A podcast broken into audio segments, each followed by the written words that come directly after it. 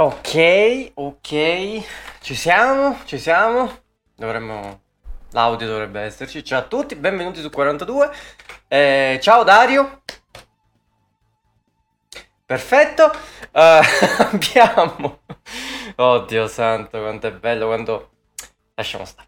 Allora, ehm, oggi è una puntata eh, non videoludica, finalmente, che cazzo, basta con questi videogiochi, ci hanno proprio rotto il cazzo.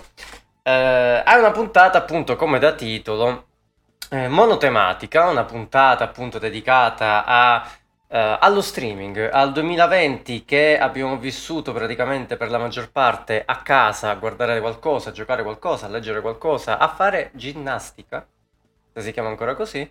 Ehm, e chiaramente molto del 2020, ma penso probabilmente anche un po' del 2021, eh, lo passeremo probabilmente a casa. Uh, pensate a quante persone hanno scoperto per la prima volta, non sto scherzando, cioè sono molto serio, hanno scoperto per la prima volta dei servizi in streaming in grado di replicare eh, in qualunque momento, in qualunque stanza dove volete, anche su cellulari, serie tv, film. Eh, magari alcune di queste sono tra le cose preferite che si aspettava di vedere in tv, ma invece avete sempre a disposizione lì.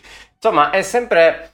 Uh, chiaramente è stato quello che è successo è stato terribile per tutti, chiaramente. Eh, si è dovuto trovare un modo per passare il tempo, ovviamente, eh, nelle nostre case. Chi era eclettico, chiaramente, si è divertito, eh, si è passato magari il tempo nella maniera più costruttiva possibile. Eh, chi lavorava, lavorava, ma magari chi eh, era abituato magari a uno stile di vita un po' più tranquillo, si è ritrovato magari in difficoltà e magari ha trovato anche rifugio nei nuovi servizi streaming. Chiaramente i servizi streaming sappiamo che non esistono solo quelli eh, cinematografici, comun- cinematografici, cinematografici eh, di serie tv, sappiamo che ormai anche il videogioco è entrato in questa parentesi con chiaramente PS Now, xCloud e via dicendo. Eh, però per quanto riguarda ovviamente le serie tv sappiamo benissimo che i servizi streaming, quelli di punta perlomeno, Amazon Prime, Netflix e la neo entrante, possiamo dire, Disney Plus, eh, la fanno un po' da padrone. Ci sono tantissimi altri servizi streaming, tra cui eh, HBO, Max e via dicendo che ancora non sono arrivati qua.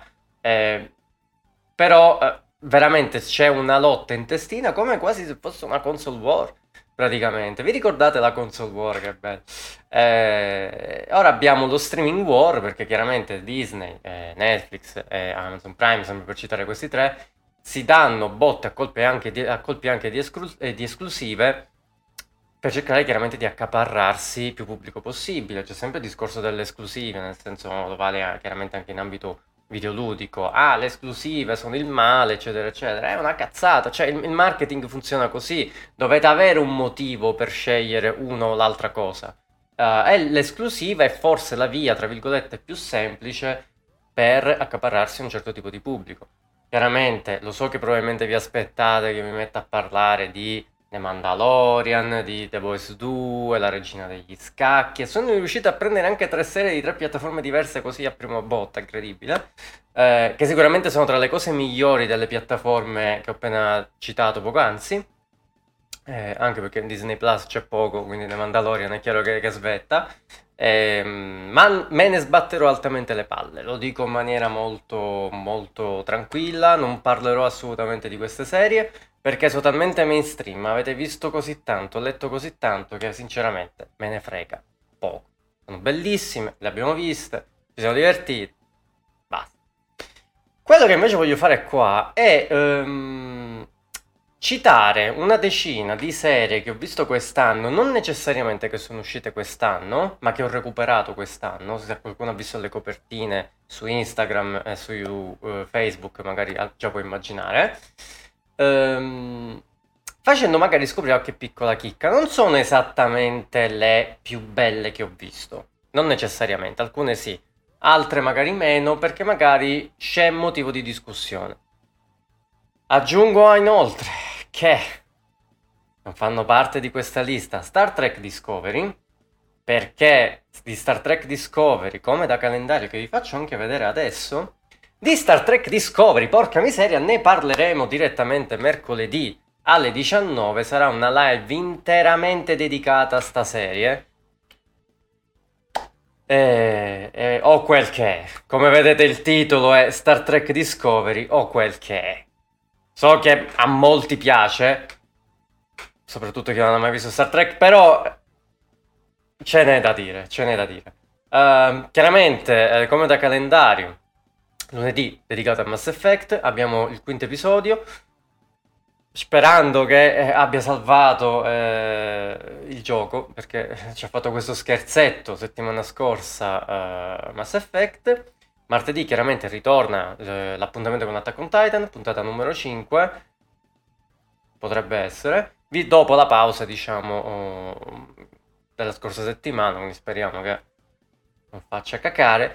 E poi chiaramente ho iniziato, dopo aver completato Cyberpunk praticamente al 100%, tutti i finali, tutto il resto, e non avevo giocato The Witcher. Tra l'altro di Cyberpunk trovate la recensione eh, super dettagliata di un'ora e mezza solo di recensione di Cyberpunk 2077, l'ho recuperato ormai su YouTube, eh, sul nostro canale. Però ho pensato, cazzo, non ho mai giocato The Witcher, mi recupero The Witcher. La prima non è andata male, devo dire, cioè non mi dispiace, non amo questo genere di fantasy, l'ho detto più di, più di una volta. Però sì, dai, Facciamo anche questo secondo episodio, vediamo che ne esce fuori a sto Geralt qua che cioè, eh, eh, io, io, il problema, poi avrò l'ansia per le scene, quelle di sesso, perché non so come reagirà Twitch da questo punto di vista. Ma prima di arrivare a quello, ehm, ce ne passa, non penso. Cioè, non lo so, sinceramente, non ho idea di cosa sia. Cioè, vabbè, ne, lasciamo. Ci, ne parliamo giovedì. Quindi, Dopo una bella introduzione di 10 minuti mi sto uh, sbecunomechinizzando. Cominciamo. Cominciamo con eh, quattro astronauti armati di fucile. Eh, è la madonna. Quattro astronauti armati di fucile con una serie, pensate un po'. Non su Apple Plus, anzi su Apple Plus lo sono spoilerato subito, su Apple TV. Eh, non mi ricordo se si chiama Apple Plus o Apple TV, non lo so. Cominciamo da questa. For All Mankind. Uh, si aspetta la stagione 2 eh, tra poco, uh, non proprio, però quest'anno, si spera.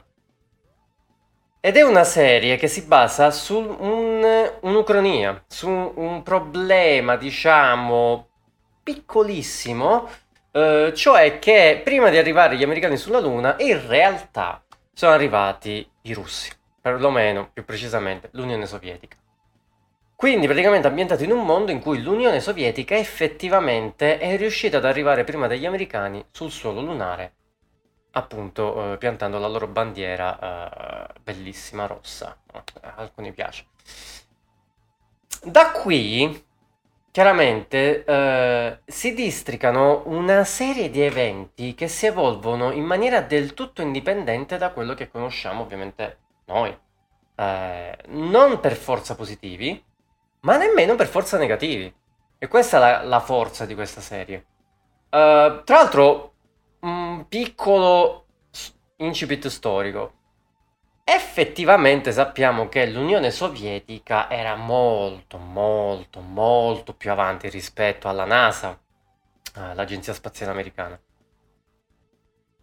Dove hanno fallito? Hanno fallito nella produzione del loro razzo. Hanno pensato invece di separare gli stati, come ha pensato per esempio la NASA per l'Apollo, hanno pensato di fare l'N si chiamava N1, di fare un razzo unico spinto dai razzi propulsori potentissimi in fila praticamente. Era un razzo del cazzo, fa rima, cioè non, non, riuscivano a farlo funzionare ed è per questo che si sono intestar- estendo, essendosi intestarditi su quel razzo, non sono riusciti ad arrivare sulla Luna prima della NASA. NASA che chiaramente deve ringraziare Werner von Braun, che ricordiamolo era dell'SS, però alcuni preferiscono dimenticarlo. Uh, reaprire un discorso, ma lasciamo stare. Ehm, quindi, in realtà qui l'N1 sembra aver funzionato. L'N1 inspiegabilmente è riuscito a lasciare il suolo terrestre e a, a lasciare i primi astronauti ehm, russi sulla Luna, sovie- sovietici, sovietici sulla Luna. Questo chiaramente mette in apprensione gli Stati Uniti d'America perché chiaramente c'è anche questa cosa che se ci arrivano gli Stati Uniti d'America è bello è la pace, la libertà, colonizziamo la Luna per tutto il popolo della Terra. Se ci arrivano i sovietici, oh, basi lunari, basi militari, ci attaccheranno dallo spazio, ci bombarderanno, perché è sempre così, no? L'occhio americano è sempre questo. Però devo dire che eh, non si lascia andare troppo agli stereotipi sull'Unione Sovietica, devo dire. Eh, ed è una serie che è molto interessante appunto per vedere il classico what if, ovviamente, eh, ma che tratta dei temi eh, che viviamo tutt'oggi nel mondo nostro contemporaneo, molto in anticipo rispetto a quello che era, chiaramente siamo sempre negli anni 60, 60-70, ma tutto si evolve in maniera completamente diversa, perché la corsa alla Luna cambia tutto in questa maniera. Gli Stati Uniti devono rincorrere, anche perché a un certo punto l'Unione Sovietica manderà la prima donna sulla Luna.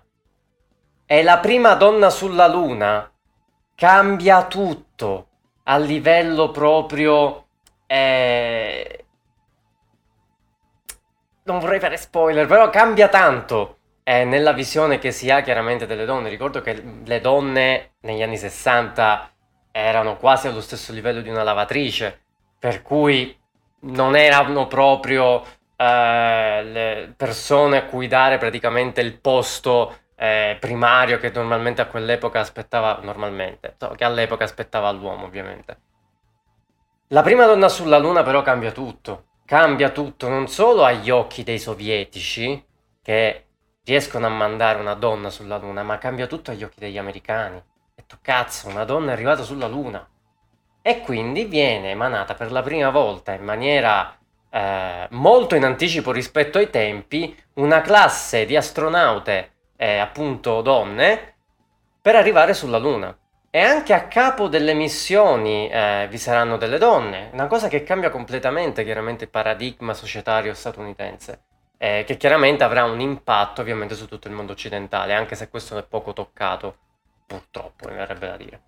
Eh, per cui è una serie che chiaramente tratta tantissimi temi, tratta la ricerca spaziale come fondamento, eh, è un po' una serie che non vuole raccontare più che, alt- eh, più che altro l'Unione Sovietica che arriva prima degli americani.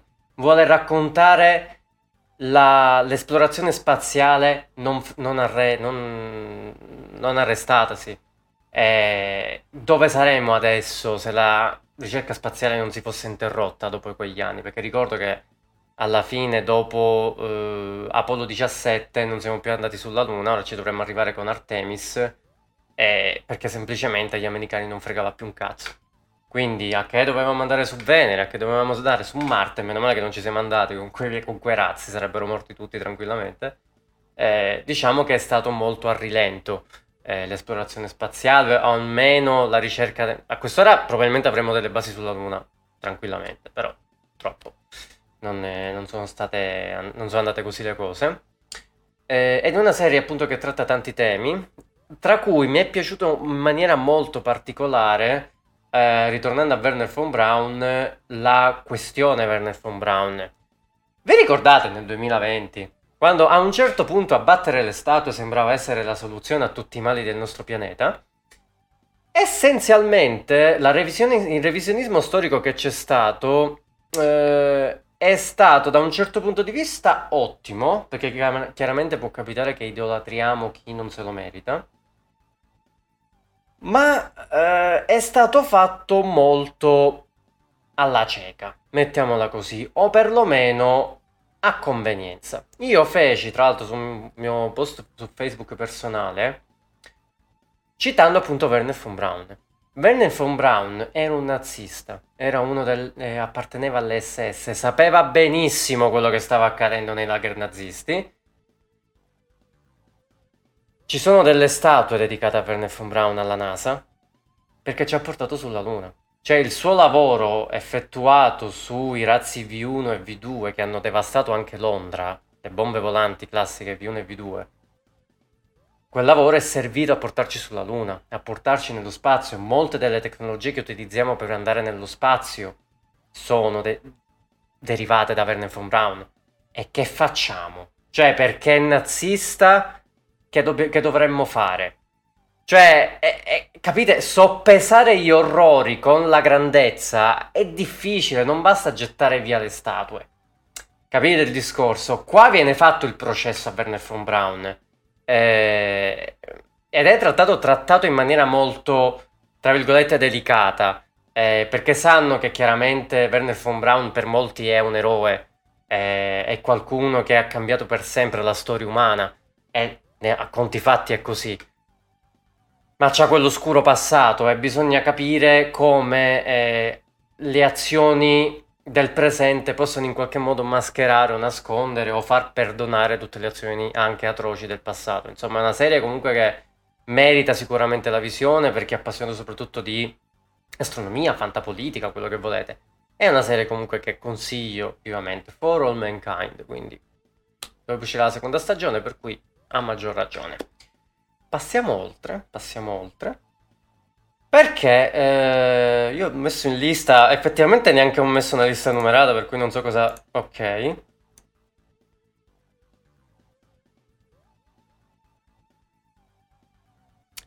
Effettivamente io avevo detto Star Trek Discovery, ne parliamo mercoledì. Ma c'è un'altra serie dedicata a Star Trek che è uscita nel 2020 con protagonista Patrick Stewart e ovviamente il grandissimo, eccezionale Jean-Luc Picard, eh, comandante, eh, capitano chiaramente dell'Enterprise, soprattutto in eh, Star Trek Next Generation.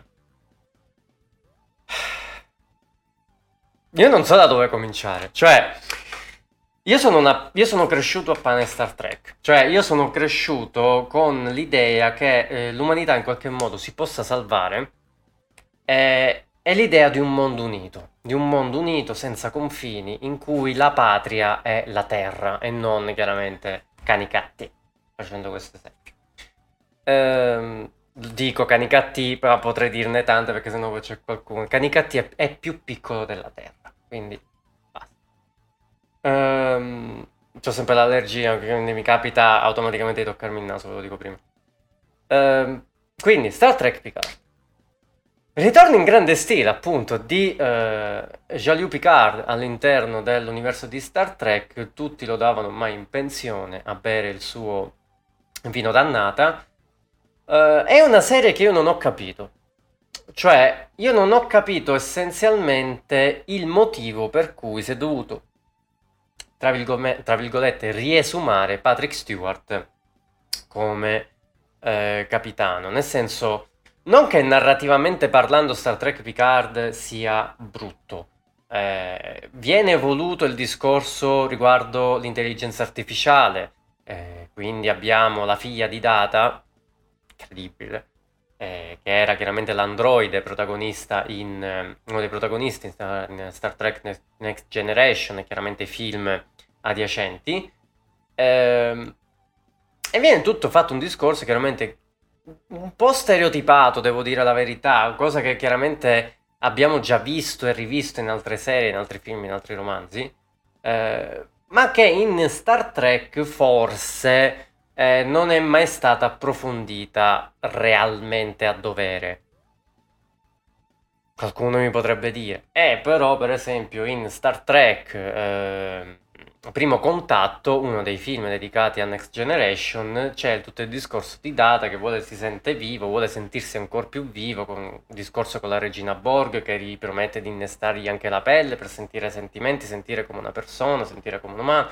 Sì, questo è vero, però comunque era tutto limitato a un lungometraggio di circa un'ora e mezza, se non ricordo male, comunque due ore è che qui eh, in 10 puntate puoi espandere ulteriormente. In realtà, queste 10 puntate non è che proprio sono servite a tale scopo, anche perché a me dispiace dirlo, mi, piace, mi piange il cuore, ma Patrick Stewart si vede che ha un po' la sua età. Uh, e, e si nota, si nota tanto nella recitazione. E se bene o male ha funzionato questo espediente con Logan, quindi film de- l'ultimo film dedicato a Wolverine con Hugh Jackman. Qui no, cioè qui se tu lo vuoi rendere protagonista devi costruirci veramente qualcosa di importante attorno, anche perché chiaramente vivi in un contesto, e questo mi è piaciuto, in cui chiaramente ehm, la... cazzo mi sfugge il nome, comunque la flotta della... Cambia, non mi viene il nome, è incredibile. Mi viene l'unione, uni, l'unione di The Orville, ma non mi viene quella di Star Trek. Porca miseria, sto invecchiando come Patrick Stewart. Comunque, ci siamo capiti. Uh, l'unione dei pianeti, eh, mettiamola così, non è esattamente eroica come l'abbiamo vista nel corso del, di tutte le serie dedicate a Star Trek. Uh, questo sì, ma Patrick Stewart qua purtroppo, come Jean-Luc Picard, benché in certe scene riesce ancora a emanare una certa forza, un certo carisma, fa comunque la figura di uno appena uscito dall'ospizio che chiede dei favori alla flotta più importante chiaramente all'interno della galassia. È un po' ridicolo. Cioè, nel senso, a, a livello visivo risulta un po' ridicolo.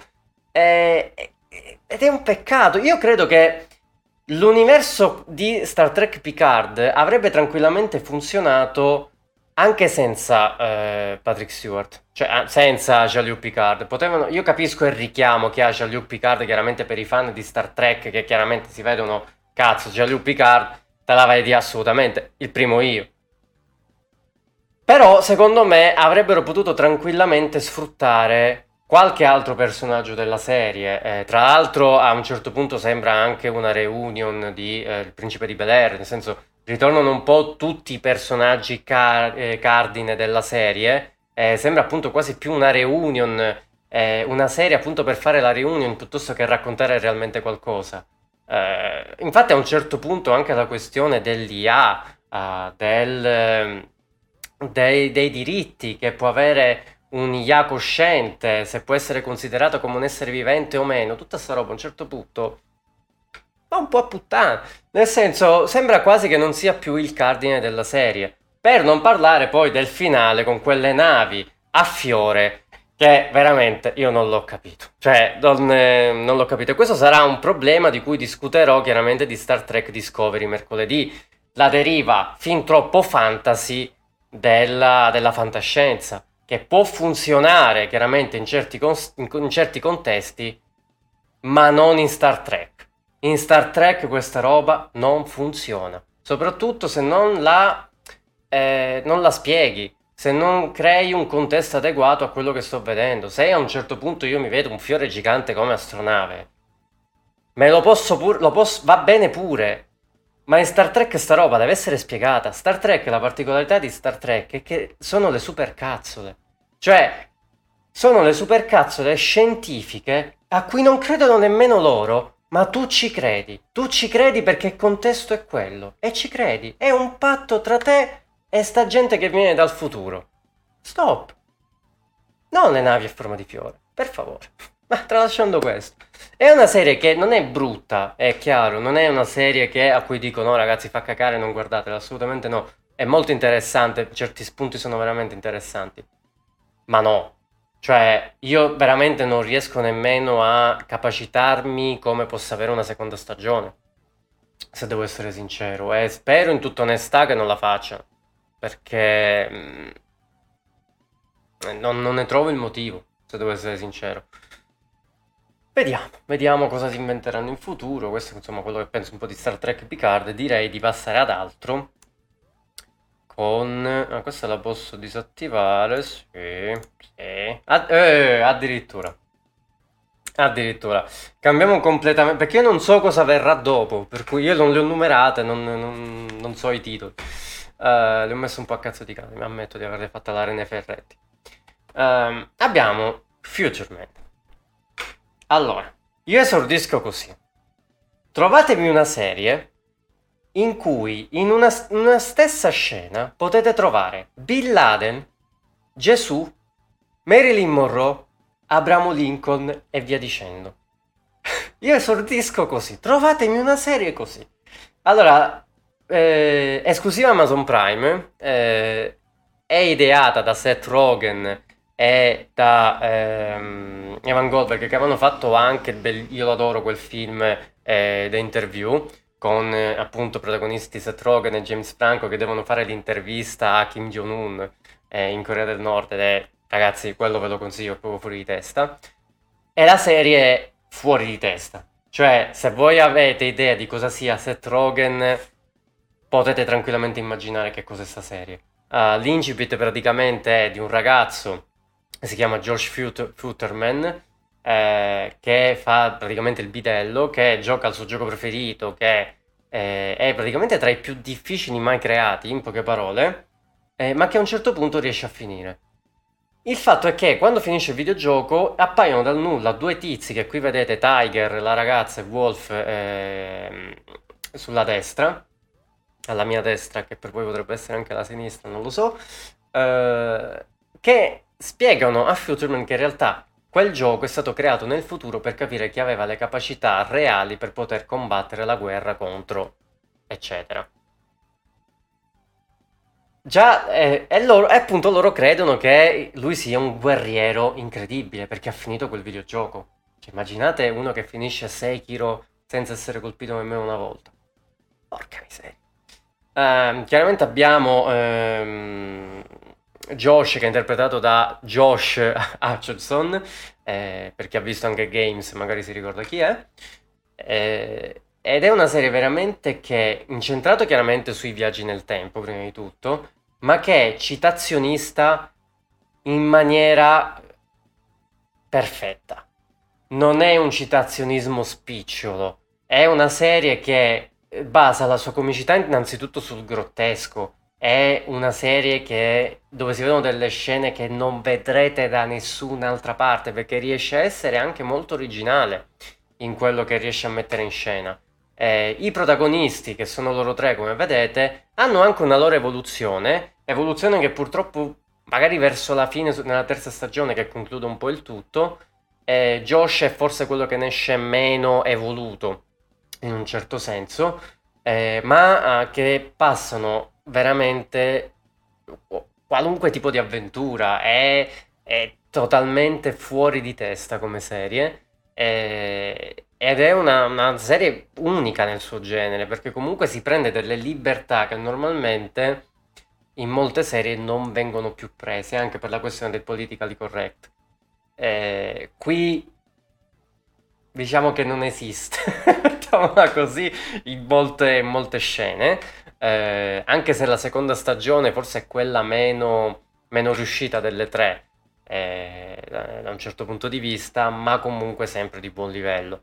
Eh, è una di quelle serie che effettivamente a livello di comedy è forse tra le migliori che c'è in circolazione, di comedy eh, con una comicità di questo stampo, molto anche un po' volgare, mettiamola così, ma non la conosce nessuno. Cioè, la, veramente la, conos- la, conoscono io, Benjamin, Franklin, Spider-Man, non lo so, cioè la conosciamo veramente in quattro ed è veramente un peccato, questo è consigliatissimo, soprattutto se eh, conoscete la poetica, tra virgolette, di Seth Rogen, quindi eh, potete immaginare. Eh, diciamo che, eh, come si chiamava? Quello con Sausage Party può essere con... Sembra di sì, quelli con il cibo, no? Che pa... Ok. Ok. Ci siamo capiti.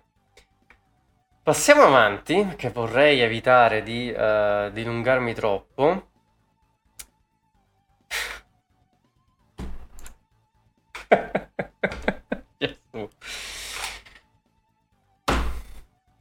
Questa me l'ero preparata però.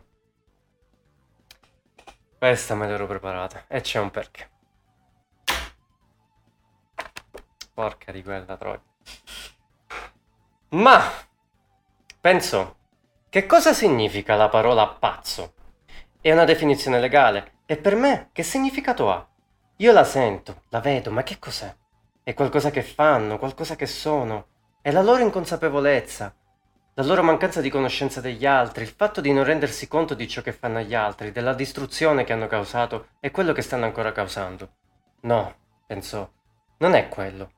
Non lo so, lo sento, lo intuisco, ma sono volutamente crudeli? È quello? No. Dio, pensò. Non riesco ad arrivarci, a chiarire il concetto. Forse ignorano parti della realtà, sì, ma c'è di più. Sono i loro progetti, sì, i loro progetti, la conquista dei pianeti, qualcosa di frenetico, di folle, così come lo è stata la loro conquista dell'Africa e prima ancora dell'Europa e dell'Asia. La loro visione è cosmica. Non un uomo qua, un bambino lì, ma un'astrazione, la razza, la terra, Volk Land Blut Here. Non l'onore degli uomini degni d'onore, ma l'ere stesso. Non per... scusate, per loro l'astratto è reale, e il reale è invisibile. The good. Ma non gli uomini buoni, ma quest'uomo buono, non quest'uomo buono. È il loro senso dello spazio e del tempo. E si vedono attraverso il qui e ora, nell'enorme nero abisso che c'è al di là dell'immutabile. E questo è fatale alla vita, perché alla fine non ci sarà più vita. Una volta c'erano soltanto le particelle di polvere nello spazio, gli ardenti gas di idrogeno e niente più. E così tornerà a essere. Questo è un intervallo, Engelbik, penso che sia, non so il tedesco. Il processo cosmico procede a grandi passi, frantumando la vita e riducendola di nuovo a granito e metano. La ruota gira sempre, e per tutta la vita. È tutto temporaneo, e loro, questi pazzi, rispondono al granito, alla polvere, al desiderio dell'inanimato. Essi vogliono aiutare, aiutare la nature. E io, pensò, so perché. Vogliono essere gli agenti, non le vittime della storia. Si identificano con la potenza di Dio, credono di essere simili a dei. Questa è la loro pazzia di fondo. Sono sopraffatti da qualche archetipo. Il loro ego si è dilatato psicoticamente a tal punto da non, che non sanno dire più dove cominciano loro e dove finisce la divinità. Non è ibris, non è orgoglio, è l'ego gonfiato a dismisura fino all'esterno. La confusione tra colui che adora e colui che ha adorato. L'uomo non ha divorato Dio, Dio ha divorato l'uomo. Questo è tratto da The Man in High Castle, la svastica sul sole. Passiamo avanti. No, sto scherzando. Allora, io mi sono dedicato a un certo momento a, visto che sono anche un fan, si può dire, di Philip Dick, a recuperare The Man in High Castle, l'altra serie dedicata ehm, appunto a uno dei eh, romanzi più importanti che ha scritto Philip Dick. Tra l'altro, se siete interessati a Philip Dick, La svastica sul sole, per cominciare, è secondo me il migliore. Ehm, appunto, The Man in High Castle, serie realizzata da Amazon Prime Video che cerca in qualche modo di raccontare quello che è raccontato nel romanzo. Eh, Chiaramente non è una trasposizione uno a uno di quello che è del romanzo, è liberamente ispirato a quello che è il romanzo a partire già da un grosso problema, cioè che ehm, all'interno del romanzo vi è questo libro eh, che passa praticamente nel mercato nero, che La cavalletta non si rialzerà mai più, che è un libro. E in quel libro è raccontato chiaramente per chi non lo sa, è ambientato in un mondo in cui i nazisti hanno vinto la seconda guerra mondiale, è ambientato negli anni 60, ma in quel libro viene raccontato come eh, gli Stati Uniti abbiano vinto la guerra e i nazisti siano stati sconfitti. E quel romanzo è molto eh, realistico per come vengono raccontate le cose e chiaramente ha molto successo per chi vuole ribellarsi al regime nazista fascista. Il problema di fondo nella serie è che questo libro diventa un film. E come fai a spiegare una realtà alternativa se non è scritto ma è visibile? Perché all'interno di quella pellicola vi sono le scene che conosciamo noi praticamente, come l'esplosione ad esempio della croce nazista al Reichstag a Berlino. Come fai a spiegare una roba del genere? E su queste basi si eh, protrae la serie per quattro stagioni eh, che a parer mio non è una serie che considero brutta, ma una grossa occasione mancata. Uh, è una serie purtroppo che uh, parte da presupposti sbagliati. Intanto la Svastica sul Sole non è un romanzo d'azione, è quanto di più lontano da un romanzo d'azione, è un romanzo molto introspettivo, psicologico, di persone che vivono una realtà in cui il mondo è praticamente sottomesso a un regime eh, in, in, tutti i lati, perché abbiamo un nazismo da, nella maggior parte degli Stati Uniti, che si ritrovano divisi appunto tra il regime giapponese, dall'impero giapponese e il regime nazista, l'Europa chiaramente, stranamente non si fa mai riferimento all'Italia, eh, nel romanzo sì, un piccolo estratto, ma eh, poca roba nella serie praticamente mai, eh, perché tecnicamente avremmo anche vinto la guerra, suppongo, non so. Eh, e cerca di trasformare il tutto in qualcosa di eh, molto su verte, verte sull'azione, sul mistero, questo magari sì, ma si perde di casa. Si perde costantemente di casa anche per via di una protagonista che vedete qua, eh, Joanna credo si chiamasse, che è l'anonimato fatto eh, protagonista. Non, secondo me non ha un briciolo di carisma. Non, eh, non mi sono mai sentito legato particolarmente a questo personaggio tranne che per eh, John Smith, che vedete qua, interpretato da, me lo sono scritto perché non me lo ricordavo, eh, Russell Sewell, che è un personaggio della Madonna. Lui è un americano, un americano che ha combattuto contro i nazisti durante la seconda guerra mondiale, che si è convertito al nazismo per avere una vita praticamente agiata per la propria famiglia. Ci sono certe scene all'interno di High Castle che fanno veramente ribrezzo eh, non perché sono brutte, ma perché proprio è un mondo apparentemente idilliaco, perfetto, la tecnologia è avanzatissima per quegli anni, si viaggia tranquillamente nello spazio, eh, eppure ci sono delle atrocità accettate come se fosse la normalità. Eh, ed è questo il problema di sta serie, che non vengono mai sfruttate adeguatamente non c'è mai un racconto reale di quello che è la società. Uh, in quell'estratto che vi ho letto poc'anzi si vede tutto, è uno dei miei preferiti del, del romanzo, eh, si vede tutto la... il cercare di capire il perché i nazisti agiscono in questa maniera. Tra l'altro citando anche Borges in questo momento mi viene in mente un estratto di... Eh, altre inquisizioni, che vi consiglio ovviamente eh, apertamente, in cui eh, diceva come il nazismo era un'impossibilità logica, perché per il nazismo tu praticamente puoi solo mentire, puoi solo uccidere, non puoi fare qualcosa di realmente costruttivo, realmente di buono. E in qualche modo eh, in Philip Dick si nota questa cosa, questa impossibilità logica nei, anche negli alleati della Germania nazista. Eh, un po' come se, come diceva anche Borges in un certo modo, eh, ognuno, lo, ogni scrittore crea i suoi precursori, no? Perché poi chiaramente rileggendo, eh, leggendo magari cose moderne, reinterpreti anche alcune cose del passato. Eh, e in questa serie purtroppo questa cosa non c'è. A un certo punto vira direttamente verso il fantastico, verso la fantascienza senza un, un reale motivo, accadono delle cose che veramente sono difficilmente spiegabili all'interno del contesto e poi per un finale che fa letteralmente incazzare, uh, a mio avviso. Eh, è una serie che anche visivamente parlando poteva dire veramente tanto, eh, perché ha delle belle trovate registiche anche di fotografia. Eh, le, la, le scenografie sono eccezionali, i costumi sono eccezionali. Però è una serie che si dimentica in, fle- in fretta.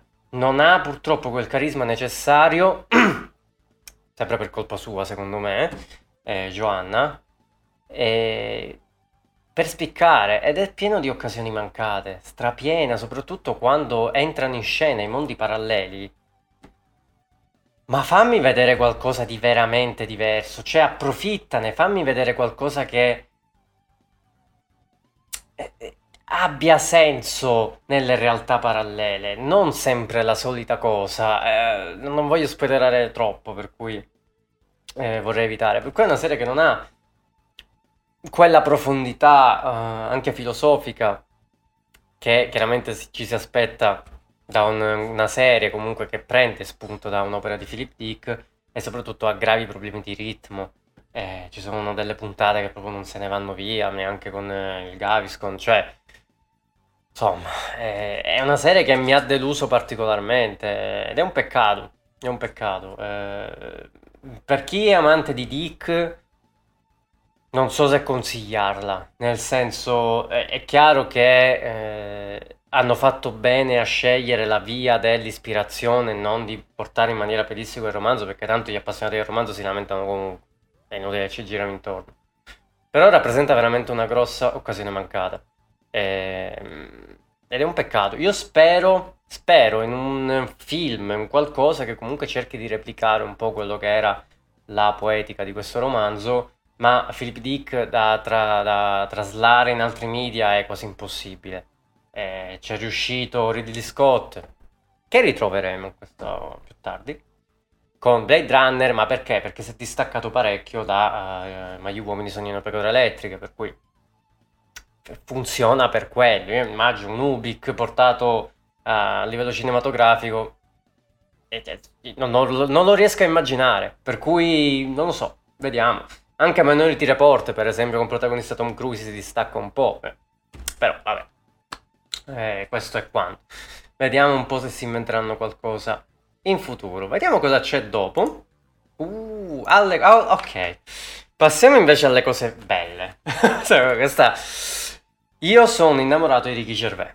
Io adoro Ricky Gervais. Io sono cresciuto con un certo tipo di comicità, eh, di cui Ricky Gervais chiaramente è anche portavoce, quel uh, humor nero, quel British humor eh, che riesce a architettare solo lui.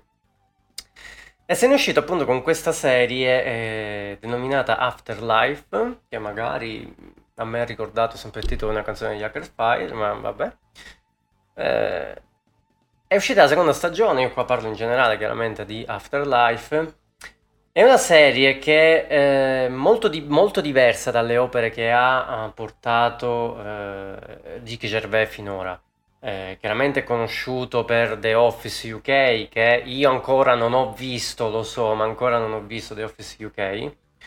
Eh, il primo dei bugiardi, per esempio, dove c'era anche Jennifer Garner, che praticamente era un film che purtroppo un pochino si perde un po' per strada, però l'ho trovato quasi geniale, eh, che è, un, è ambientato in un mondo in cui non, non, la bugia non esiste, non esiste il mentire, nemmeno come concetto, e lui a un certo punto riesce a mentire e si vengono a creare delle situazioni un po' particolari. Eh, mentre Afterlife è una serie quasi tragicomica, una tragicomedy, non so come definirla, eh, che vede come protagonista appunto... Ehm, mi sfugge il nome del protagonista, chiedo scusa, però Ricky Gervais, è Ricky Gervais ragazzi, non dire che ci giriamo intorno eh, che si ritrova vedovo dopo che sua moglie è, è morta per un male incurabile praticamente. Eh, attraverso alcuni flashback noi vediamo quanto loro erano legati, quanto soprattutto lui amava lei. E questo chiaramente l'ha turbato profondamente, anche perché non hanno figli, hanno solo il fedele cane che vedete lì, che praticamente è come se lo fosse. E Ricky Gervais praticamente non ha più voglia di vivere essenzialmente. Eh, cercherà più volte di farla finita addirittura. Eh, e di questo chiaramente con Ricky Gervais sembra non avere, ma lui è una persona tremendamente intelligente, intelligente e tremendamente capace. Quindi anche questo tema riesce a trattarlo sapientemente perché eh, un uomo che diventa totalmente apatico, avulso alla vita, che lui eh, cita come quasi se fosse un superpotere, eh, il, perché, perché, praticamente è libero di fare quello che vuole, non ha più niente da perdere, essenzialmente lo troviamo a, a, a interagire con molti personaggi eh, in una maniera molto particolare, in una maniera molto sboccata anche. Eh, dire la verità senza praticamente crearsi dei problemi, in poche parole, sempre a modo suo. Eh, se conoscete Ricky Gervais potete immaginare che tipo di comicità è, uno che, che sicuramente non le manda a dire.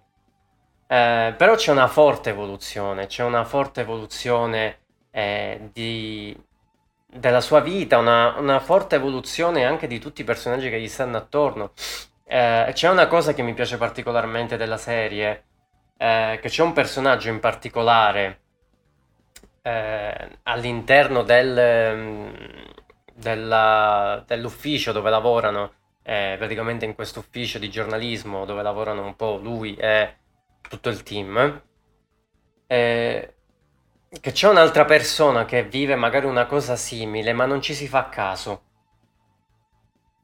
E quella è la cosa che mi ha colpito particolarmente, perché nessuna, co- nessuna roba in questa serie è scritta a cazzo di cane. Tutto ha un motivo, tutto ha chiaramente un, eh, uno scopo.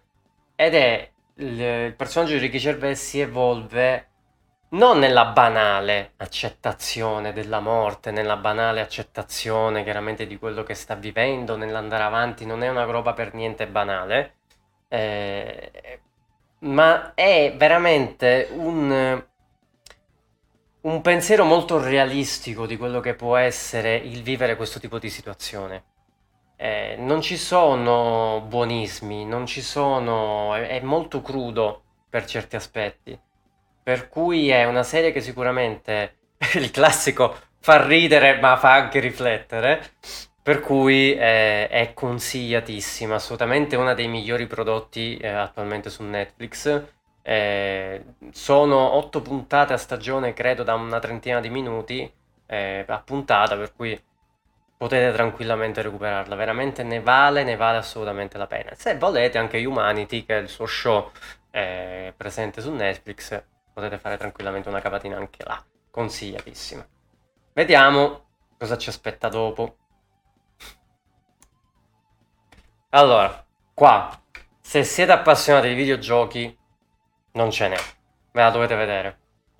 Assolutamente sto parlando di eh, Mythic Quest eh, Raven's Banquet ed è una serie patrocinata, pensate un po', da Ubisoft. Eh, la presentò tra l'altro Ubisoft alle 3 del 2018, se non sbaglio, appunto come serie TV esclusiva per Apple TV. Ed è una serie ambientata all'interno di uno studio di produzione di una software house che sta sviluppando un free to play, eh, appunto Raven's Banquet. Eh, tra l'altro all'interno del gioco, ci, della, della, serie ci saranno rimandi ad Assassin's Creed, proprio con delle scene di Assassin's Creed o di For Honor per esempio, per cui si vede che è prodotto Ubisoft. Ed è una serie che eh, ripercorre ce- per certi versi quello che è stato The Office, eh, ma chiaramente all'interno del contesto del mondo videoludico. Ogni cosa è passata uh, sotto tutti i radar, nel senso lo sviluppo del videogioco, lo scontro che c'è dalle, de, de, tra uh, l'egocentrico eh, Ian Grimm, che lo vedete, quello con la spada, no? eh, che è il, ehm, il, il creatore pratica, eh, praticamente della serie, della serie, non scusate, del videogioco, il protagonista della serie, è il creative dire- eh, director, eh, che si scontra molto spesso, per esempio, con il capo ingegnere che è Poppy, la ragazza che vedete qua davanti. E tutti i temi, ve lo posso assicurare, che ci sono all'interno del mondo videoludico vengono trattati. Tutti ma con una freschezza veramente eh, ben studiata.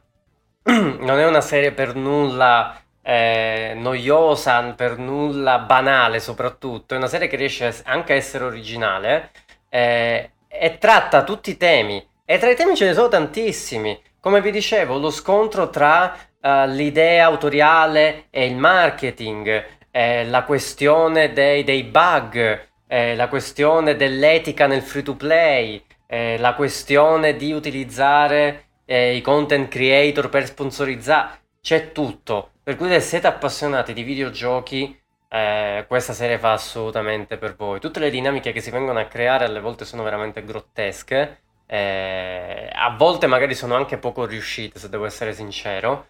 Eh, però veramente è uno spaccato di quello che è il mondo videoludico, di quello che accade in una software house. Fosse ambientata a CD Projekt Red, probabilmente sarebbe stato un horror, ma visto che siamo all'interno di Ubisoft ci sta che sia una commedia. È veramente ben riuscita, tra l'altro c'è anche, piccolo aneddoto, Ashley Birch che è eh, Chloe di eh, Life is Strange, se vi può interessare, eh, che la vedete ang- all'angolo a destra. Eh, anche per esempio la questione dei test che vengono fatti all'interno delle, dei beta tester, di andare a scoprire tutti i bug. Eh, ragazzi, fa assolutamente al caso vostro. Tra, tra l'altro anche della, una bella messa in scena, uh, la scrittura è veramente è geniale sotto certi aspetti in cui il, il videogioco viene proprio sfruttato anche per creare certe gag. È, è, una, è una serie veramente che ha una struttura valida, ha una struttura veramente che si, si, regge tranquillamente da sola e spero ne facciano veramente un sequel. Tra l'altro è stato fatto anche uno speciale, la, la stagione di nove episodi, uno speciale interamente, eh, però dura 10 minuti, insomma, proprio uno speciale fatto così, eh, dedi- realizzato durante la quarantena, per cui chiaramente c'è anche il discorso dello sviluppo del videogioco durante la quarantena e sono tutti praticamente tramite eh, Skype, eccetera, per cui eh, c'è anche questo piccolo aneddoto, questo piccolo discorso anche all'interno della serie. Assolutamente consigliata. Ehm, Soprattutto, appunto, ripeto, siete passati ai videogiochi, non ve la dovete lasciare perdere. Veramente recuperatela se potete. Vediamo cosa c'è dopo. Ok. Ok. Um, l'ho citata poco fa. Eh, l'ho citata. abbiamo The Orville. Io vi giuro, io sta serie non l'ho capita. io ho visto le due stagioni, sto aspettando la terza. Io sta serie non l'ho capita. Non ho capito cosa vuole essere. Io parto da qua. Non ho capito cosa vuole essere questa serie. Non ho capito se vuole essere una parodia di Star Trek. Se vuole affrontare i temi di Star Trek però in maniera più leggera. Se vuole essere Star Trek. Cioè, è Star Trek. Star Trek. Uh, Tanto The Orville chiaramente realizzata dal creatore dei Griffin, per esempio, ehm, Seth MacFarlane, eh, che vedete qua, che è chiaramente il capitano della Orville, che è questa nave che vedete qua a forma di... A volte vorrei studiarmi il design, di come riescono a studiare il design delle navi spaziali, perché io non penso che le nostre navi spaziali saranno così. Secondo me saranno molto più alla di Expanse. Quello è molto più realistico da questo punto di vista, quello è un altro discorso. Um, ambientato praticamente nel 2400-2500, eh, in una società che praticamente eh, rispolvera, eh, riprende praticamente a uno a uno la... Cazzo, ma c'ho, c'ho proprio sto buco che non riesco a ricordare come si chiama la... La, la, la, la flotta, porca miseria, quella di Star Trek. Ma perché ho sto dubbio? Scusate, ma io qua... Eh, mi ricordo la prima direttiva, cioè mi ricordo tutte queste stronzate di Star Trek, ma non riesco a ricordare la... Uh... porca miseria. Scusatemi, ma la devo sapere sta cosa. È pazzesco. È pazzesco, dai. E l'Unione Unita dei Pianeti era... No, la federazione dei pianeti. La federazione, non mi veniva federazione, porca di quella miseria. Mentre, invece che essere federazione, qui è semplicemente l'Unione. Uh, che per certi, avversi, per certi versi è un po' diverso. Chiaramente federazione vuol dire una cosa, unione vuol dire un'altra. Uh, qui effettivamente tutti i pianeti sono direttamente collaboratori il fine comune, federazione, lì ognuno chiaramente ha il proprio governo, eccetera. Vabbè. Uh, il problema di sta serie è che uh, per quanto riguarda le prime puntate, comincia come deve essere, nel senso è una serie che prende magari alcuni eh, eventi accaduti in Star Trek e cerca di eh, ridicolizzarli perché effettivamente alcuni eventi eh, se estrapolati dal contesto, possono, ess- possono risultare un po' eh, ridicoli per certi aspetti. Eh, una delle cose che per esempio mi è piaciuta molto nella seconda stagione è ehm, la questione che c'è eh, uno dei, pre- uno, dei protagonisti che è Bortus, eh, che è quella specie di Klingon, mettiamola così, eh, della Orville, eh, che la sua specie praticamente ha la particolarità di urinare una volta l'anno. E quindi c'è questa cerimonia che si fa all'interno del, del pianeta, nel pianeta, eh, dove appunto il, il, la sua specie urina. Eh, cioè, capite? È una cosa che può tranquillamente esserci in Star Trek, non magari per l'urinare, però capite, cioè queste cose che capitano in maniera eh, culturale nelle varie specie viene un po' messa alla berlina, mettiamola così. Il problema è che capita poco, capita veramente poco all'interno della serie e tutto viene traslato nel trattare dei temi molto importanti che non possono essere trattati sotto banco o con leggerezza. E una delle puntate più belle, secondo me, della stagione riguarda sempre la specie appunto di Bortus, dove sono tutti uomini, sono tutti maschi come specie, eh, e nasce eh, dall'uovo, anche lì è una cosa un po' ridicola, però vabbè, eh, una donna, cioè nasce appunto un feto femminile, per loro è una disgrazia. E tutto quel discorso sull'autodeterminazione femminile, su, su sull'identità di genere, quello che stiamo vivendo tuttora, è trattata in maniera veramente intelligente. Cosa che però mi aspetterei da Star Trek, non da The Orville. E questo infatti è un problema, perché questa serie spiazza in continuazione, che per alcuni può essere un bene, ma per l'organicità della serie no. Perché non sai alle volte se alcune delle scene che capitano devi prenderle sul serio o no. E questo è il problema della serie. A un certo punto, infatti, diventa Star Trek.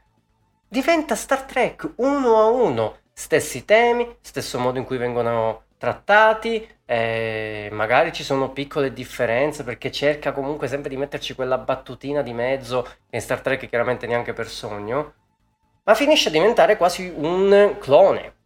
E quindi la domanda è, perché io mi devo vedere una serie che è Star Trek Tanto vale che mi vedo Star Trek.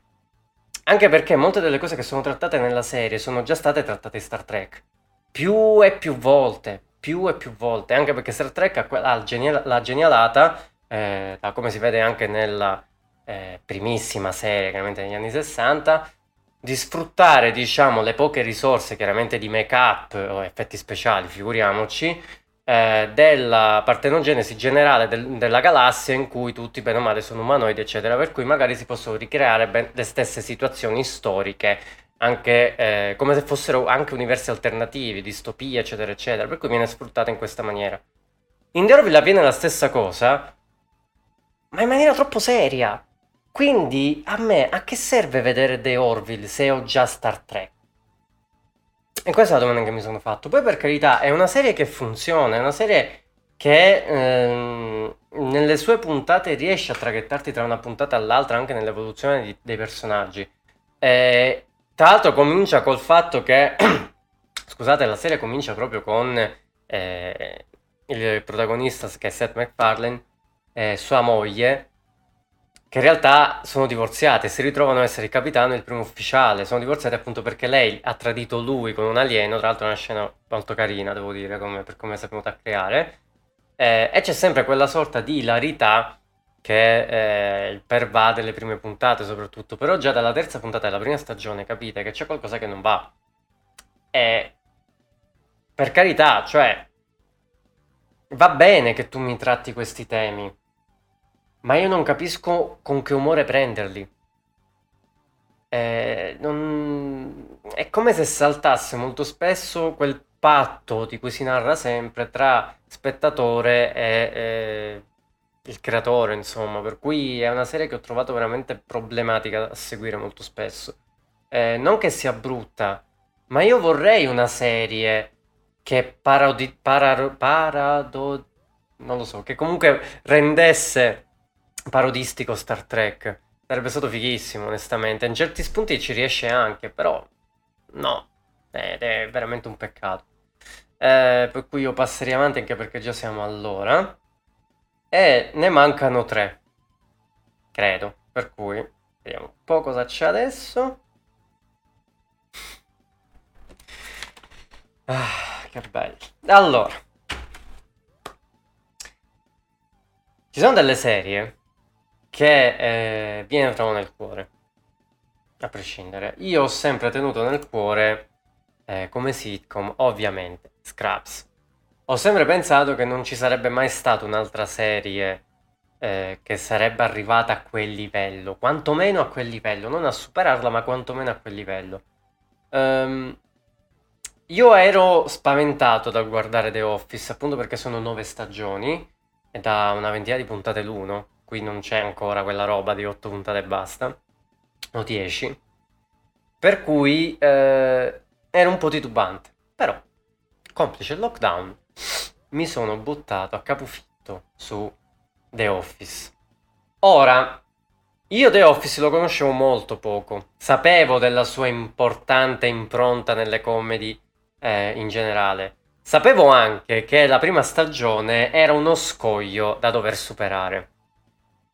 Perché ehm, il protagonista della serie, ma in realtà sono tutti protagonisti, è interpretato da... Ehm, eh, niente, i vuoti di memoria, ragazzi, niente, pazienza. Interpretato da... Interpretato da... Porca miseria, aiutatemi. Eh, interpretato da, da, da, da... Ma come faccio ad avere questi vuoti di memoria, ragazzi? Sto, impazz- sto invecchiando eh, che aveva fatto anche, tra l'altro io non ne sto parlando, ma Space Force sarebbe stata anche da, ehm, da infilare, ma no, ho, evi- ho evitato. Ehm... Purtroppo ho i vuoti di memoria. Quando ci sono i vuoti di memoria... Mi ricordo, mi ricordo John Krasinski e non mi ricordo lui. Cioè, rendetevi conto della della situazione. Porca miseria, che poi neanche lo trovo, è incredibile. Uh, uh, uh, Scusate ragazzi, ma veramente... Cioè, come la, la federazione, non, non, mi viene. Eh, Space Force... Vediamo se... È incredibile. Steve Carell, porca di quella puttana. Steve Carell, ok. Steve Carell... Eh, che chiaramente interpreta un personaggio tra le cose più odiose che abbia mai visto in tutta la mia vita e non è la sirena sempre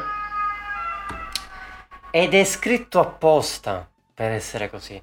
È scritto apposta per essere odioso ed è il rappresentante di un datore di lavoro con cui magari molti di voi hanno, hanno, avuto a che fare, credetemi, io ho avuto a che fare con una persona simile a questa, credetevi, e non è facile. Uh, e come dicevo, la prima stagione è uno scoglio, la prima stagione e mezza è uno scoglio, perché dovete in qualche modo superare l'antipatia uh, del personaggio che interpreta Steve Carell. E... Il fatto è che veramente vi provoca un'idiosincrasia non lo riuscite veramente a sopportare, a guardare, non volete magari vedere la, la, puntata successiva pur di non vederlo. È veramente odioso, è uno dei personaggi però meglio scritti che ho visto negli ultimi anni, eh, perché ci vuole tanto coraggio, ma ci vuole veramente tanta bravura a scrivere un personaggio del genere, credetemi che non è facile. Eh, poi The Office ha la particolarità di essere girato come un documentary e quindi a, rispetto a Scraps, e qui secondo me è uno step ulteriore, tutte le scene Hilary che vediamo, le scene grottesche che vediamo, sono reali. Hanno la parvenza di reale, sono cose che effettivamente stanno accadendo in quel momento e noi siamo lì con loro. Io adoro come quando alcuni personaggi a un certo punto guardano in camera, guardano verso noi per avere aiuto in certe situazioni. Eh, è come appunto se cercassero aiuto pur di sfuggire dalla situazione che si trovano in quel momento. Eh, però in quel momento noi stiamo solo guardando, siamo spettatori dello, dell'assurdo che stiamo vivendo con loro in quel momento. E questa è la differenza che magari che c'è con Scraps. Scraps è eccezionale, chiaramente è la vita di tutti, eh, per chi l'ha vista. Però è sempre una serie che mette una certa distanza per forza di cosa tra lo spettatore e quello che vediamo in scena. Qui no, qui siamo all'interno della scena, grazie appunto all'utilizzo di, di questa tecnica del mockumentary. E, e, anche le interviste che vengono fatte ai, ai, vari dipendenti, anche nel raccontare certi aneddoti, nel raccontare il dietro le quinte di, di alcuni eventi che sono accaduti e che abbiamo visto, è una genialata. Eh, tra l'altro è una delle poche serie, forse l'unica serie in tutta la mia vita, in cui io eh, mi sono affezionato a una storia d'amore uh, tra Jim e Pam, che vedete eh, gli unici due vestiti di chiaro. Eh, io normalmente non riesco a empatizzare con queste cose, anche perché ora sono single e quindi chiaramente faccio più difficoltà, ma in generale eh, trovo sempre un po' di stucchevolezza in questo tipo di cose, mentre il loro rapporto, sempre per quanto vi dicevo prima, è studiato talmente bene, talmente veritiero e talmente realistico che quando succedono certe cose siete realmente contenti per loro come se fossero amici, amici vostri, ma ci restate di merda quando succede il contrario. È realizzato veramente con cura in ogni aspetto. E poi le scene realizzate da Jim, ragazzi io morto dalle risate, cioè la fantasia sono chiaramente assurde e grottesche per quanto può accadere, io sono affezionato tantissimo alla scena eh, di quando impacchetta la scrivania per Natale con tutte cose, eh, lasciamo stare perché se non vi spoilerò pure queste cose. Ci sono delle scene che sono veramente pazzesche. E, e anche il personaggio di Wilson è io lo trovo veramente magnifico. Perso- tutti i personaggi hanno una loro evoluzione, hanno una loro ascesa, una loro caduta. È, è, un loro rialzarsi. Praticamente passano attraverso tutte le fasi che passiamo noi normalmente. Come in Scraps, chiaramente. Ma qui, ripeto, col documentary tutto ha un altro valore, ha un altro substrato narrativo che aggiungiamo noi perché siamo partecipi alle vicende che eleva ulteriormente il prodotto. Cioè è veramente una roba pazzesca quello che mi è capitato di vedere e io non mi aspettavo di vedere una roba del genere. Io non mi aspettavo alla fine di The Office di provare le stesse sensazioni che ho provato con Scraps. Quando Scraps è finito, ed era su MTV all'epoca, io mi sono sentito come molti di noi, vuoto, per dire e che cazzo guardo domani? Cioè, e domani io come, come sostituisco questa cosa? È la stessa cosa con The Office. Quando è finito The Office, con il compimento tra l'altro di, eh, di molti dei personaggi, ho provato la stessa sensazione. Io non pensavo che oltre Scraps ci potesse essere un'altra cosa simile. E per me The Office è stato veramente qualcosa di eccezionale che metto tranquillamente alla pari con Scraps, ma senza problema. Eh, ho ricevuto anche critiche da alcuni amici miei, se dai, ma può essere mai, ma Scraps non si tocca, e, oh, guardala. Però, chiaramente, devi passare dalla prima stagione, eh, dal personaggio di Karel, che è la Satana in persona, praticamente. Eh, però, ragazzi, è, è eccezionale. Non, veramente ne parlo col sorriso perché è veramente qualcosa di eccezionale, qualcosa che mi ha colpito dall'inizio alla fine. Eh, non ricordo puntate in cui mi sono annoiato, non, veramente, è solo un bordello, cioè perché chiaramente sono nove stagioni da 20 puntate l'uno. Eh, per cui immaginate anche la, la, fantasia nel creare certi tipi di situazioni. Eh, io avevo a un certo punto, eh, tra l'altro, Steve Carell lascia redini, arrivata alla settima stagione, e lì ero terrorizzato, ho detto mancando lui, che si fa? Invece no, i personaggi erano talmente costruiti bene che la serie si è retta tranquillamente, andando anche oltre l'aspettativa. Perché sono tutti protagonisti, in questa serie sono tutti protagonisti, da Angela, quella stronza, a, a Jim, che è chiaramente quello in cui magari ci impersoniamo di più. È veramente una serie che, ragazzi, se non avete visto e amate Scraps, dovete, dovete, assolutamente. Eh, non lasciatevi spaventare dalle nuove stagioni, non lasciatevi spaventare dall'inizio che è traumatico, non ne avete idea. Ma andate avanti, andate avanti, fidatevi, andate avanti. Passiamo avanti. Anche se di The Office ne potrei parlare anche per centinaia di ore, però vabbè. Vediamo cosa manca. Mancano due serie. Effettivamente. Passando da The Office alla fantastica signora Maisel, eh, è un po' lo stesso discorso. Chiaramente molte serie noi le vediamo anche per sentito dire. Ad esempio, la regina degli scacchi, perché ce la siamo vista in molti? Noi gli avremmo dato un euro praticamente, però perché ce la siamo vista? Perché gente ha cominciato a vederla, ne ha parlato benissimo, c'è stato il passaparola e tutti ci siamo fondati sulla regina degli scacchi. Sicuramente ha aiutato la pochezza delle eh, puntate, erano otto se non sbaglio, e quindi era autoconclusiva. Spero che non faccia una seconda stagione di eh, la regina degli scacchi. E stessa cosa si può dire per la fantastica signora Maisel. In Amazon Prime, come detto, abbiamo un bordello di serie di un certo livello. Qui ho citato Star Trek Picard, ho citato, anche se un po' meno effettivamente, grazie, ho citato Future Man, ho citato chiaramente The Boys eh, a manetta. Ma c'è anche questa.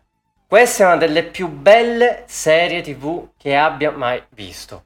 Eh, vedendola così, a me mi sa di Downton Abbey. Cioè, a me mi sa di una di quelle serie, eh, sai, con la tazza di tè in mano nel eh, circolo praticamente del golf inglese. Eh, e vedendo l'immagine non mi, non mi, aspetterei mai di vedere quello che è realmente questa serie. Uh, la fantastica signora Maisel vede come protagonista eh, Rachel Brosnan, che io non avevo mai visto, se devo essere sincero, e che interpreta eh, quella che è il percorso di una donna che negli anni 60 vuole intraprendere la carriera di stand-up comedian. Potete già immaginare cosa succede. La particolarità della signora Maisel, però, è che lei parte dalla fine, cioè se, si, se, prendiamo come stereotipo quello della donna che si vuole realizzare, re, sposare l'uomo dei sogni, avere la famiglia perfetta, la, eh, benestante, in un quartiere bellissimo di New York dove vivere, questo c'è all'inizio, ma la sua storia parte dalla fine, nel senso che il suo matrimonio a un certo punto si rompe. A un certo punto succede qualcosa, che potete immaginare, dove suo marito praticamente si mette un po' da parte, lei rimane praticamente da sola con eh, i due figli ed è da qui che parte la sua vita. È da qui che parte la sua vita, da una, un punto in cui sembrava tutto perfetto, che era già il punto d'arrivo, in realtà è il punto d'inizio. Eh, quello che potrebbe essere la tragedia per molte. È il percorso che vediamo di eh, Miriam, la protagonista Miriam Maisel, è appunto un percorso che la porta a dover chiaramente interfacciarsi con un mondo che ancora, come detto, come ho detto per For All Mankind, le donne come praticamente lavapiatti, essenzialmente. Figuriamoci in un mondo in cui gli stand-up comedian sono solo uomini e che utilizzano comunque un certo linguaggio molto scurrile eh, e che fanno molta leva su quello, essenzialmente lei riesce ad avere a un certo punto quella particolarità all'interno della serie di essenzialmente parlare della vita di tutti i giorni che vive eh, costantemente con il suo sarcasmo veramente raffinato. Lo vediamo già dalla prima scena che lei ha questa vena eh, particolare appunto nel voler raccontare le sue storie e riesce a catturare tutti, è magnetica e anche il doppiaggio, eh, io l'ho vista in italiano e anche un po' in inglese chiaramente per vedere un po' come venivano interpretate eh, le battute. Eh, lei credo, se non ricordo male, era interpretata da Valentina Favazza che ha fatto un lavoro pazzesco eh, nel riuscire a dare la tonalità perfetta alle battute e, e col sarcasmo credetemi che non, è, che non è facile. Tra l'altro mi ricordo Valentina Favazza e non mi ricordavo Steve Carell, vabbè lasciamo stare. Eh, ed è appunto una storia che in questo momento si è sviluppata in tre stagioni, ma che porta a sviluppo ogni personaggio in maniera anche molto originale. La serie è assolutamente originale, qualcosa che veramente raramente si vede nella... nella ormai possiamo, vabbè, TV ormai è limitativo, però comunque in, in tutte le serie TV che abbiamo visto finora. Uh, è una serie che consiglio da morire, si ride tanto, eh, perché lei è magnifica, lei è eccezionale, veramente uno dei personaggi a cui mi sono affezionato di più, eh, non umani, mettiamola così. Eh, e non è però chiaramente tutto rose e fiori, come potete immaginare. È pur sempre una donna in un contesto maschilista, per cui non viene trattato solo questo tema, chiaramente. Eh, oltre a questo lei è anche ebrea, per cui immaginate è tutto il contesto che si viene a creare attorno. Per cui tutto il contesto che c'è attorno alla signora Maisel è ben costruito, ben caratterizzato, ben evoluto e tra l'altro c'è un uso della regia e della fotografia che è meraviglioso. I costumi, chiaramente siamo negli anni 60, per cui immaginate anche il tipo di, ehm, di aspetto, come potete vedere da questa immagine, eh, che hanno i personaggi, è tutto veramente ben calcolato, è scritto veramente minuziosamente ed è eh, brillante. È la parola che mi viene in mente da, se devo descriverlo con una parola. È un'opera brillante, sotto tanti punti di vista. Per cui è sicuramente uno dei migliori eh, lavori che si possono trovare su eh, Amazon Prime, ma è uno dei migliori lavori che si possono trovare come serie TV in generale. Per cui Io non gli avrei dato un euro perché vedo sta immagine e ho detto che, che sarà. Non si giudica un libro dalla copertina una serie tv dalla copertina. E concludiamo, me la sono voluta tenere, tenere per ultimo involontariamente, con una serie che io ho aspettato come la seconda venuta di Cristo. Non è vero, in realtà non l'aspetto particolarmente, però eh, questa serie l'aspettavo particolarmente non ho voluto aspettare, per cui l'ho vista come meglio volevo. Um, avevo citato già Ridley, Ridley Scott eh, con Blade Runner, eh, discorso di Philip Dick, quindi lasciamo stare. Ridley Scott chiaramente è anche conosciuto per Alien e non lo cito a caso. Questa serie è prodotta da lui, è realizzata da lui, eh, chiaramente Rise by Wolf eh, l'abbiamo appunto... Mm, credo che qui sia passato un po' sotto silenzio eh, qui in Italia, se devo essere onesto. Credo che arriverà poi su Sky, al solito su Sky Atlantic, come tutto il resto. Eh, è una serie che io ho ritenuto doveroso doverne parlare perché riesce a essere originale per tanti aspetti, ma che in qualche modo si collega all'universo di Alien. Come non l'ho capito, ma parola dei produttori è così. Ma vediamo un po' di che tratta. Allora, Rise by Wolf praticamente parte da un presupposto che già è figo. C'è una guerra sulla Terra, siamo ambientati nel futuro, credo il 2080-2100, una cosa del genere. Una guerra tra atei e mitriaci. Praticamente una guerra sanguinaria, una guerra mondiale letteralmente tra gli atei e gli adoratori di Mitra dovrebbe essere, anche se non, ho, non è ben chiaro onestamente tutto questo discorso religioso. Io mi sono fatto tutta una mia pippa mentale, cioè che è ambientato in un'ocronia in cui Costantino non si è convertito al cristianesimo, l'imperatore Costantino uh, dell'impero uh, d'Oriente, romano d'Oriente, non si è convertito al cristianesimo e quindi si è portato avanti il culto, il culto del sole.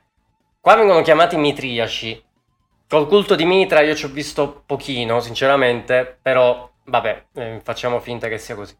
Ehm, quindi, per salvare quello che rimane della razza umana, gli atei spediscono su Kepler 22b, che se non lo sapete è piane- uno dei primi esopianeti trovati ed è eh, a quanto pare simile alla Terra, a quanto pare, eh, probabilmente solo roccioso, quindi solo per questo è simile.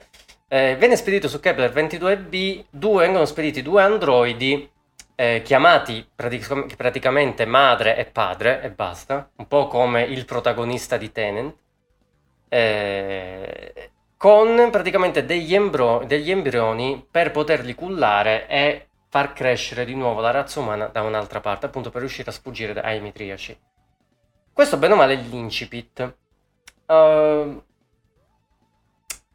è una serie molto molto particolare perché uh, intanto abbiamo l'interpretazione di uh, Amanda Callum che è l'androide che vediamo qui, protagonista madre, eh, che eh, in realtà è molto diversa da quello è eh, da quello che appare in foto per un motivo particolare che non vi spoilerò. C'è una scena a lei dedicata, credo già alla prima puntata, alla fine della prima puntata, che è pazzesca. Ci sono delle scene in questa serie che sono pazzesche, registicamente parlando, è una roba fuori di testa che veramente si vede raramente in una serie tv.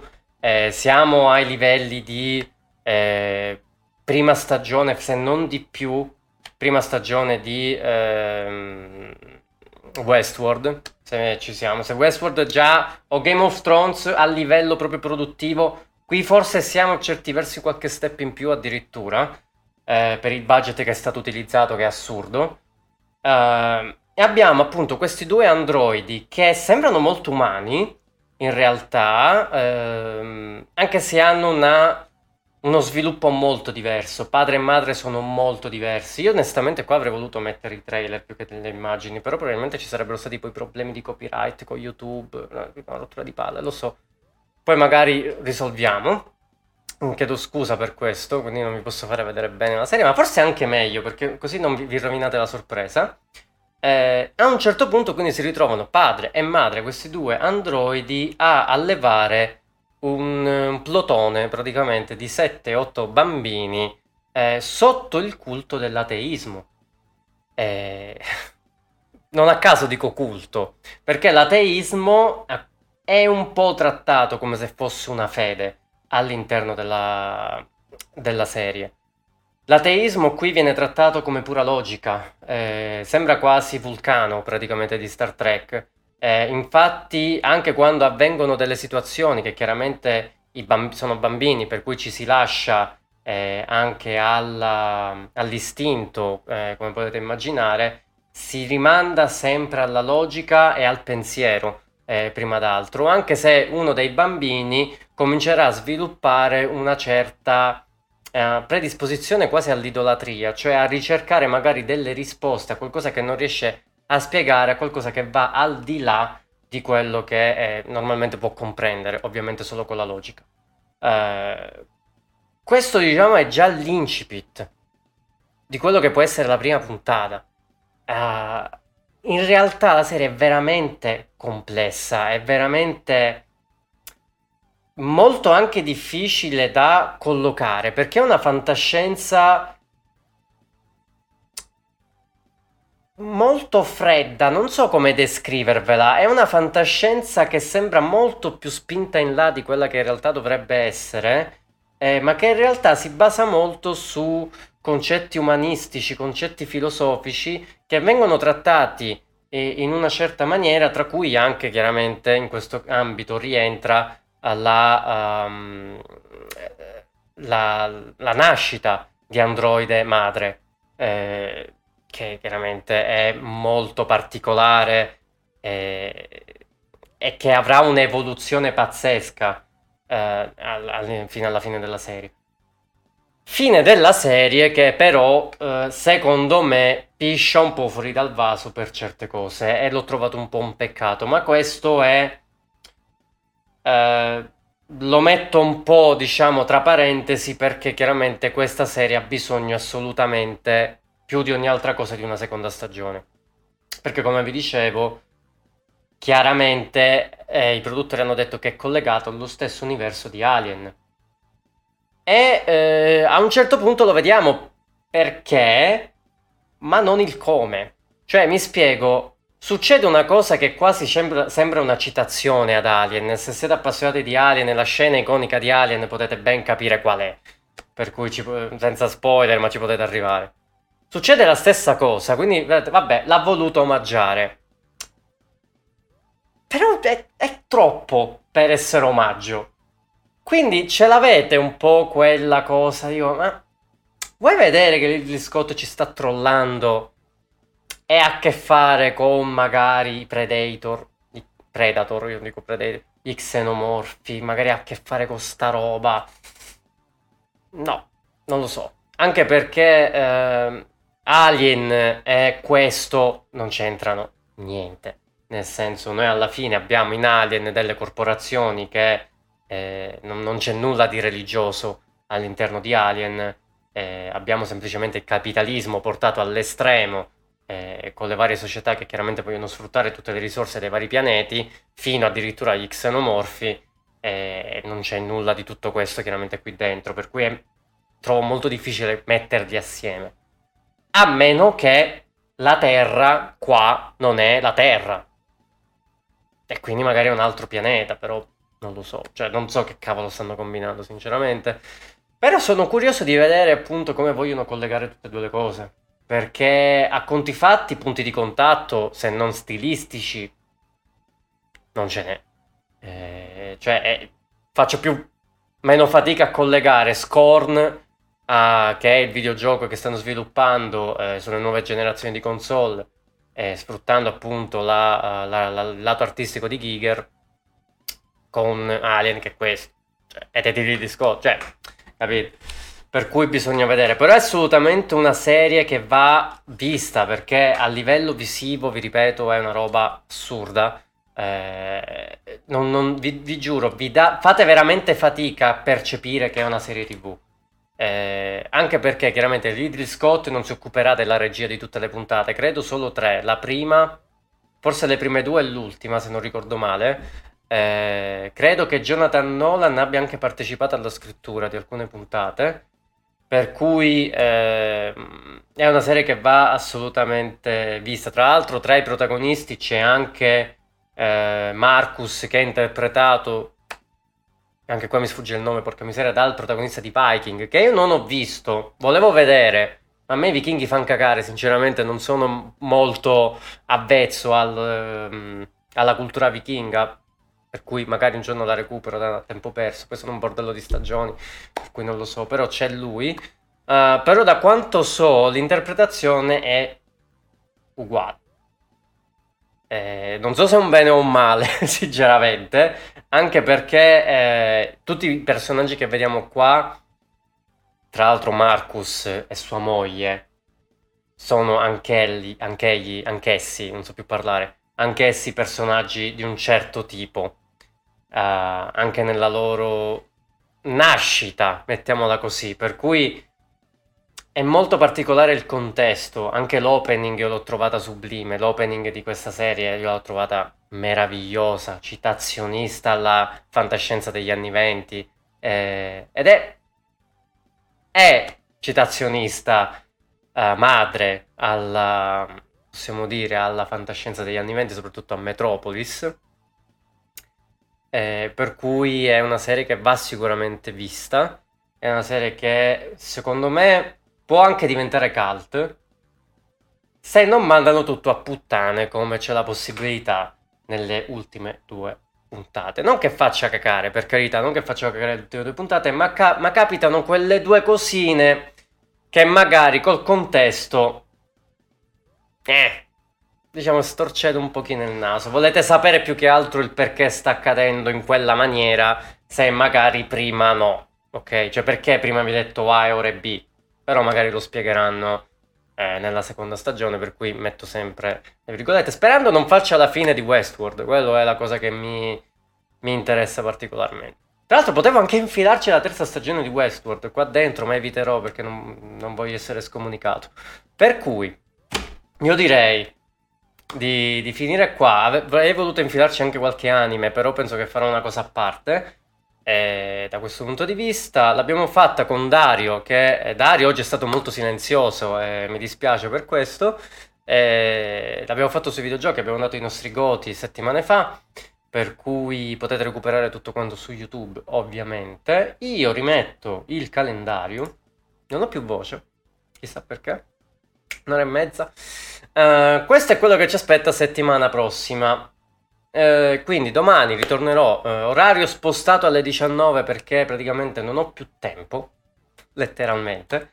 Per cui eh, sposto tutto alle 19 che è un orario che, in cui solitamente non faccio niente, per cui 19 mi dedico eh, ancora a Mass Effect, a portarvi Mass Effect dall'inizio alla fine con una run cosiddetta veterana di Mass Effect fino all'uscita di, eh, della, le, della Legendary Edition che a quanto pare dovrebbe uscire ad aprile, per cui tecnicamente dovremmo anche farcela, eh, con tutti e tre i capitoli, spero, eventualmente accelero. Eh, martedì torniamo con Attack on Titan dopo la pausa, quindi il quinto episodio, credo, dovrebbe essere il quinto episodio, che allora qua ora dovremmo vedere se le voci su eh, mappa studio sono vere, perché da questo episodio dovrebbe uscire lo schifo. Cioè, Mm, per chi non lo sapesse, è stato detto che dal terzo episodio in poi Mappa Studio avrebbe completamente abbandonato la qualità eh, alla Ferretta, alla Ferretta, a noi la qualità ci ha rotto il cazzo e avremmo avuto puntate di merda. La quinta, siccome già dovrebbe cominciare a essere molto più dinamica, dovremmo constatare se effettivamente è vero. Non ne ho parlato qui, ma ne parlerò con un episodio dedicato, ovvero Star Trek Discovery merita una cosa a parte. Per gli appassionati di Star Trek, soprattutto, Star Trek o quel che è. Eh, Star Trek Discovery è finito praticamente questa settimana. Meno male. E poi giovedì ritornerò con The Witcher, visto che completato di nuovo Cyberpunk 2077 al 100%, non ho mai giocato i The Witcher, anche se li conosco chiaramente per strutture e tutto quanto li ho studiati, non li ho mai giocati attivamente, quindi eh, mi sto dedicando alla prima volta con The Witcher, col secondo episodio. Eh, vediamo cosa ne esce fuori. Il primo patto non è stato male, devo essere sincero, quindi vediamo un po', a parte il combat system, lo sapete tutti. E poi, eh, talk show, sperando che Dario ci faccia la, la grazia e, e, e torni dall'aldilà, eh, parleremo delle cose che sono più attese, soprattutto i videogiochi più attesi del 2021, spiegando anche il perché. Eh, non basta dire aspetto questo eh, perché è bello, cioè l'industria videoludica è molto complessa e certe opere hanno molta più importanza di quello che pensate, come Death Stranding per esempio. Ma tanto, ma tant'è. Quindi, uh, vi ringrazio tantissimo per avermi seguito uh, anche quest'oggi, vi rimando chiaramente a YouTube per vedere la replica di questa uh, live, a Spotify, Google Podcast e iTunes per quanto riguarda la parte audio, cioè la troverete anche in formato audio, quindi in formato podcast. Su Facebook e Instagram trovate ovviamente tutti gli aggiornamenti, anche codesto calendario, codesto, codesto calendario eh, qua eh, per non perdervelo praticamente. E poi non mi ricordo più, sono stanco. Quindi grazie ancora, eh, grazie per avermi seguito, bacione e a domani con Mass Effect, sperando che non mi corrompa ancora i salvataggi. Grazie Bioware. A domani.